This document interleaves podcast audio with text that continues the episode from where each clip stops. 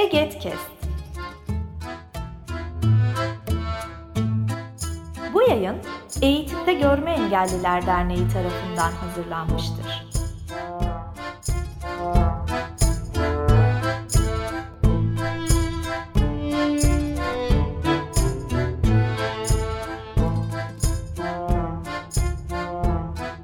Herkese yeniden merhaba.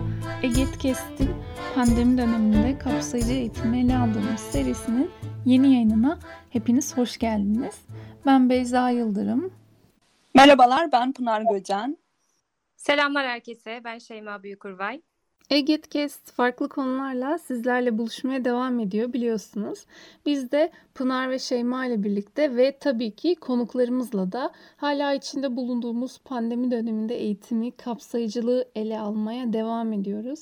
Öncesinde 6 bölümümüz yayınlanmıştı ve bunlarda e, öğretmenleri konuk etmiştik. Görme engelli öğretmenleri ve görme engelli öğrencileri konuk etmiştik.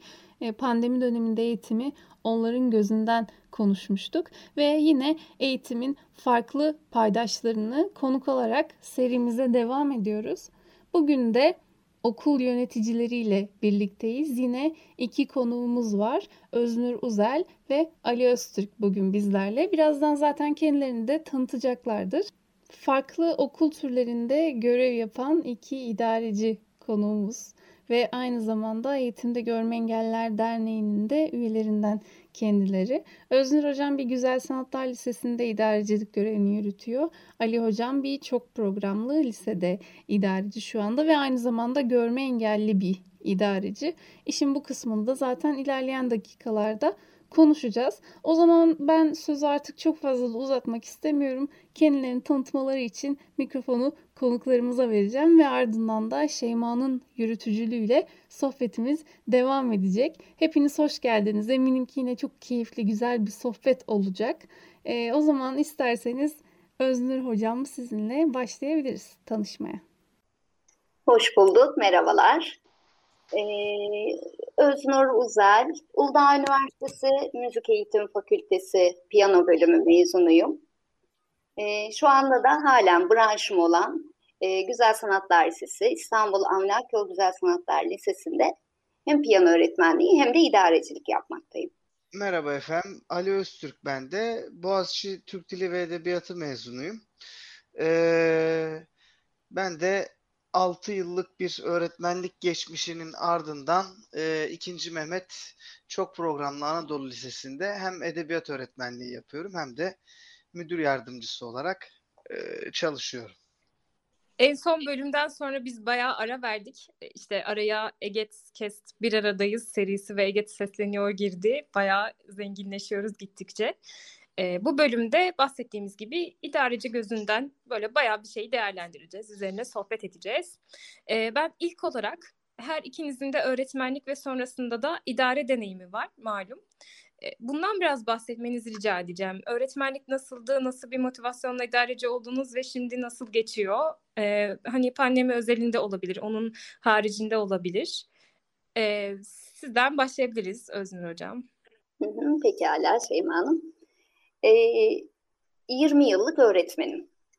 20 yıllık öğretmenlik hayatımın son e, 4 yılında diyeyim e, şu anda bulunduğum Güzel Sanatlar Lisesi'nde görev yapıyorum. Burada da e, şu an için daha bir buçuk yıllık bir idareciliğim söz konusu. Ondan önce de üç buçuk yıl e, başka bir eğitim kurumunda idarecilik deneyimim oldu.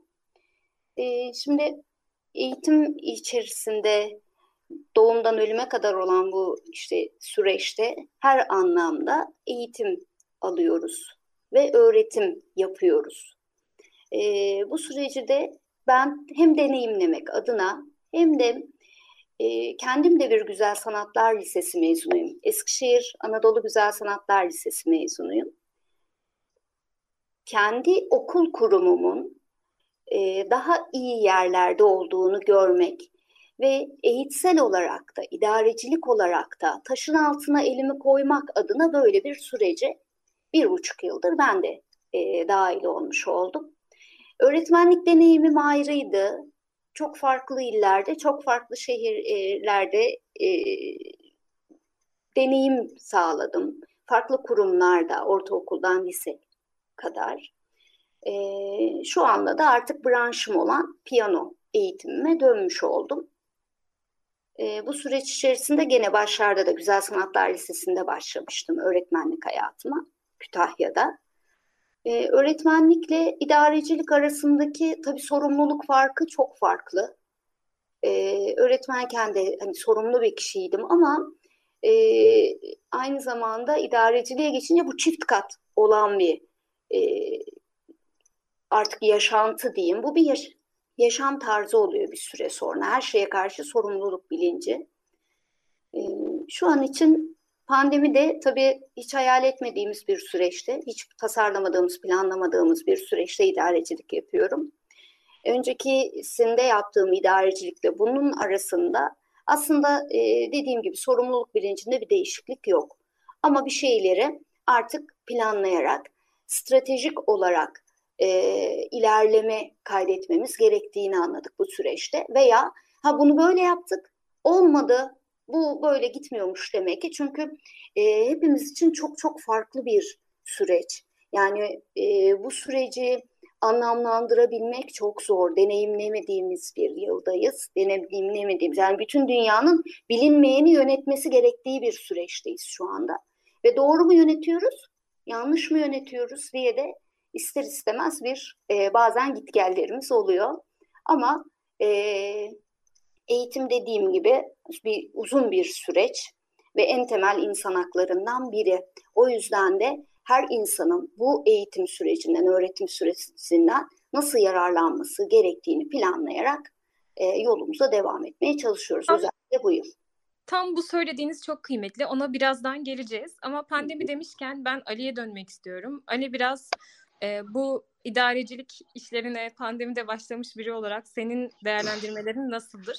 Bunu biraz e, hani öğretmenlikten idare, idareciliğe geçiş, müdür yardımcılığına geçiş ve e, hani okul sorunları, öğrenci sorunları ve e, belki erişilebilirlik sorunlarıyla uğraşmak açısından nasıl görürsün? Şimdi e, çok teferruatlı bir soruya e, ben de biraz teferruatlı denebilecek bir cevap vermeye çalışayım. Evet, bölümün Ee, Şimdi burası benim ikinci görev yaptığım okul. Ee, Daha öncesinde Küçükköy Mesleki ve Teknik Anadolu Lisesi'nde e, öğretmenlik yapıyor idim ben. E, pandemiye öğretmen olarak girdim. E, ve aslında pandemi öncesinde de e, hali hazırda erişilebilirlik sorunlarından tutunuz işte kapsayıcı eğitimin e, ne kadar ağır aksak ilerlediğine e, varana kadar e, pek çok yayın yaptık aslında. Pek çok e, konuşmalarda bulunduk, çalıştaylar düzenledik falan ama pandemiyle birlikte artık bizim hayatımıza e, uzaktan eğitim denen bir e, süreç girdi. E, bu sürecin girmesiyle birlikte hani bunu görme engelli e, bazında konuşuyorum. Gerek öğretmen gerek öğrenciler olarak çeşitli erişilebilirlik sorunlarıyla karşı karşıya kaldık. Çünkü bunların e, verildiği platformların e, erişilebilirliğinden tutun da işte e, EBA vesaire e, gibi yerlere kadar bu iş uzandı. Tabii e, pandemi sürecinde e, ben uzaktan derslerime devam ederken e, şu an görev yaptığım okula e, giden müdürüm, yani müdür yardımcısıydı bizim okulda. Aradı beni dedi ki ya dedi böyle böyle bir durum var, bir açığımız var. Hani e, müdür yardımcısı açığımız var. E, ve ben seni düşünüyorum. E, gerek AB'li e, projeler olsun, yarışmalar olsun, e, rehberlik hizmetleri olsun, öğrenci motivasyonu olsun. Bu noktada işte e, gerekse YKS süreci olsun. Bu noktaları senin yönetmeni istiyorum dedi. Dedim ya hocam benim böyle bir derdim yok. Müdür yardımcılığı gibi bir hedefim de yok. E, ama bayağı ısrar etti ve beni geç başvuru e, yani ben başvuru sürecini kaçırmıştım. Geç başvuru ya zorladı. Onu yap bari dedi. yaptık Ee, ve bir şekilde Ağustos'tan itibaren de müdür yardımcılığına başlamış oldum.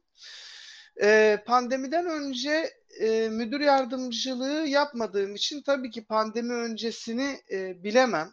Hani sadece gözlemlerimle e, sadece e, bir yorumda bulunabilirim ama pandemi döneminde e, şimdi aslında 2-3 şeyi birden yapıyoruz. Öznur Hocam da bahsetti.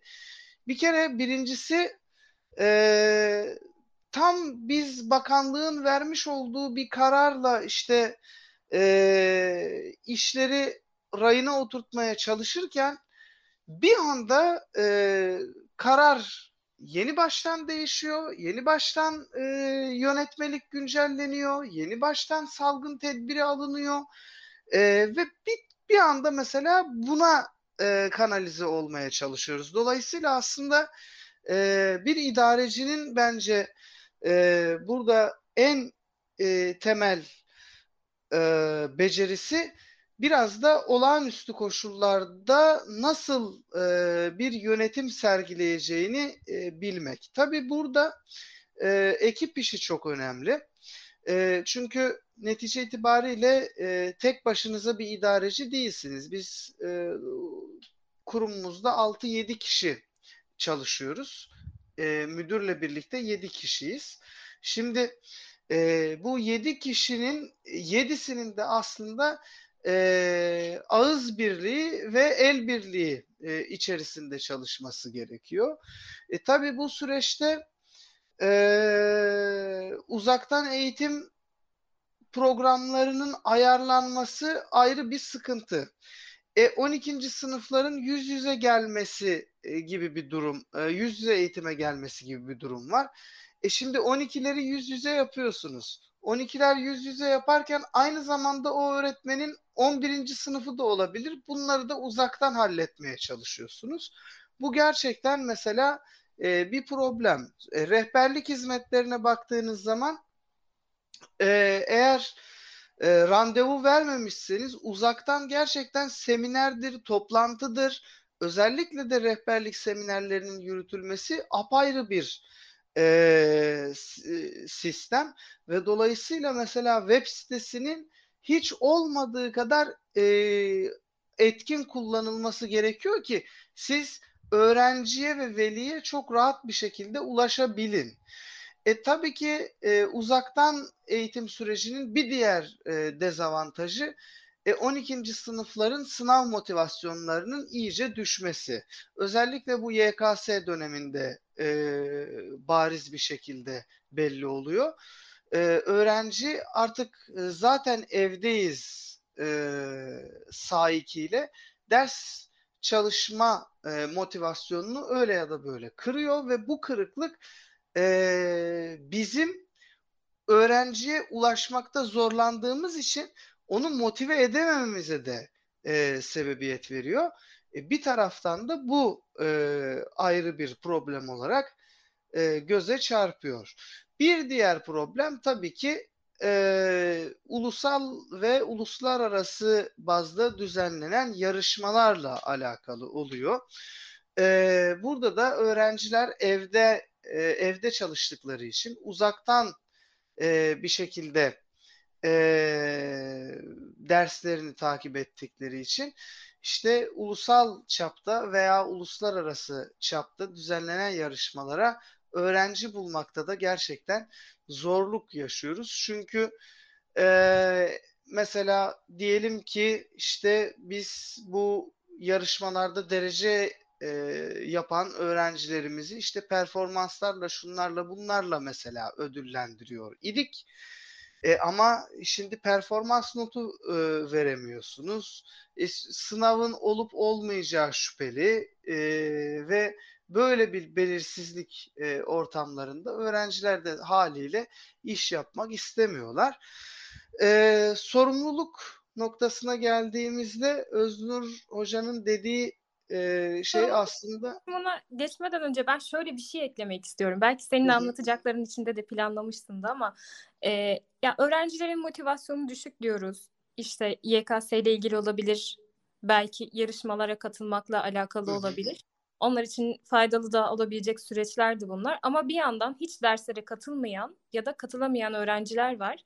Öğretmenler olarak işte dersi daha nasıl etkili kılabiliriz, e, öğrencilere nasıl ulaşabiliriz, işte psikolojik danışmanlar belki hani e, öğrencileri arayabilir falan filan e, bunlar devam ediyor bir yandan ama bunun idareci yanı nasıldır onu sormak istedim.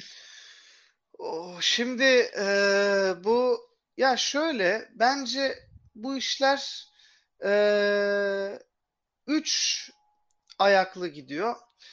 Öğrenci, öğretmen, veli meselesi. Şimdi veli bilinçliyse eee, o bilinç bir şekilde öğrenciye geçiyor ve öğrenci eee, o derslere katılıyor. Şimdi veli eğer e, bilinçsiz ise ki bu özellikle e, meslek liseleri diyebileceğimiz ve imam hatip liseleri diyebileceğimiz e, liselerde e, bayağı oluyor. Yani aslında bu şöyle öğrencinin sorumluluk alabileceği e, meseleler varsa öğrenci o derslere bir şekilde geliyor. Ben e, 3 kişiyle 4 kişiyle ders işlediğim sınıflarım da oldu. Ama 20-22 kişiyle de işlediğim sınıflarım oldu. İdareciler olarak biz ne yapıyoruz? E, bu tip durumlarda. E, bizim okulumuz da çok programlı bir Anadolu Lisesi. Biz e, sınıf rehber öğretmenlerine özellikle bu noktada e, velilere ulaşılması noktasında e, onlardan ricada bulunuyoruz.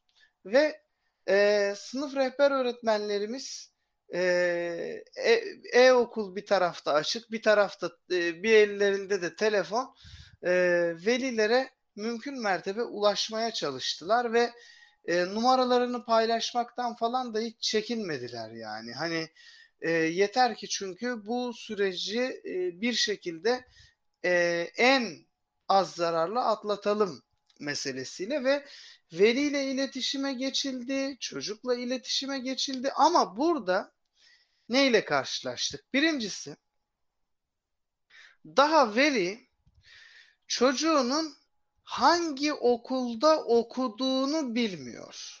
Şimdi böyle bir e, durumda takdir edersiniz ki e, hani nasıl bir motivasyon sergilenir, nasıl bir motivasyon Korkunç bir sağlanır? durum gerçekten. E tabii ki. Bu bir. İkincisi gerçekten e, derslere aşırı derecede girmek istiyor. Müthiş cesaretli. Hani e, cesaretinden ziyade istekli öğrenci. Ama şimdi bu tip durumda da e, elde imkan yok. Dört kardeş, beş kardeşler. E şimdi bu öğrenci ne yapsın? E, ama mümkün mertebe tabii biz e, bu noktada e, idare olarak hani ulaşabildiğimiz kadar e, öğrenciye sınıf rehber öğretmenleri ve okul rehber öğretmenimiz e, aracılığıyla e, ulaşmaya çalışıyoruz ve gerçekten hepsini de e, takip altında tutmak istiyoruz. Bu da bizim aslına bakarsanız yani sadece bizim değil e, eminim ki pek çok okulun yaptığı şey de budur yani. Teşekkür ediyoruz. Gerçekten iletişim çok kilit bir nokta. E, İletişim kanallarını zorlama çabası e, ve öğrencilere ulaşma çabası. Ben buradan Öznur Hoca'nın az önce bahsettiği bir yerden devam etmek istiyorum. Öğrenci ihtiyaçları açısından baktığımız zaman e, ikinizin de lise türleri farklı aslında okul türleri. Hani e, güzel sanatlar ve çok program programlı e, gibi bu yüzden de anlamlı bizim için. Ee, Öznur Hocam siz kendi lisenizde öğrencilerin ihtiyaçlarını gözden geçirdiğinizde bu arada bu pandemi öncesinde de olabilir ama hani pandemi dönemiyle belki karşılaştırarak öğrencilerin ihtiyaçlarını nasıl anlıyordunuz ve kapsayıcı eğitimi sağlamak noktasında bir müdür yardımcısı olarak nasıl bir sorumluluk e, üstleniyorsunuz daha şimdi bir zaman olarak sorayım. Evet. Ee, Ali Hocam'ın da biraz önce bahsettiği gibi bizim ne kadar mevcudumuz az olsa da e, pandemi süresince e, bir de biz bireysel ders yaptığımız için yüzde 50 öğrenciyi yakalayabilme, tutabilme e, koşullarına sahipdik açıkçası bu sınavlara kadar olan süreçte. Hemen hemen tüm aynı sıkıntıları biz de e, yaşadık. E, tüm liselerde olduğu gibi özellikle işte öğrencilerin kopma veya e, dediğiniz gibi işte herkesin ulaşılabilir eşit eğitim alma hakkı e, konusunda hep araştırmalar yaparak ben birebir her hafta derse katılmayan öğrencilerimi arayarak velilerimi de arayarak bunun durum tespitini yapmaya çalıştım birinci dönem. Ee, bazı velilerimden çok olumlu, bazı velilerimden hocam yani ulaşamıyorum, odasına bile giremiyorum, mümkün değil iletişim kurabilmem. Kurabiliyorsanız siz iletişim kurun deyip kapattıklarını biliyorum. Şu anda velilerin de e, uzaktan eğitimde, ebeveynlerin de üretkenliği azalmışken veya e, sadece işte online eğitimle çocukların sosyal yaşamını, e, işte öğrenimini büyük bir değişiklik e, almışken velilerin de aynı şekilde böyle bir süreci var. E, maddi imkanlarını öncelikli olarak araştırarak ben bu e, eğitim hakkı konusunda üstünde durdum. Rehber öğretmenimizle birlikte ve sınıf öğretmenleriyle birlikte. E, biz de şu anda hani çok büyük bir sıkıntı yaşayıp maddi imkansızlıkla veya dijital anlamda e, ulaşamayan bir öğrencimiz yok. E, EBA'dan da destek aldığımız dönem oldu. Kendimiz bir program satın alarak Microsoft Teams üzerinden bütün eğitim sistemini oraya devrederek uzaktan eğitimimizi, online eğitimimizi Teams üzerinden gerçekleştirdik. Ama tabii ki burada şunlar yaşandı. Benim öğretmenlerimle de konuşmalarımda, öğretmenlerimin de açıkçası e, şimdi baktığınız zaman bu süreçte dijital okulu yazarlık konusunda streste olan bir kısımda öğretmenlerdir.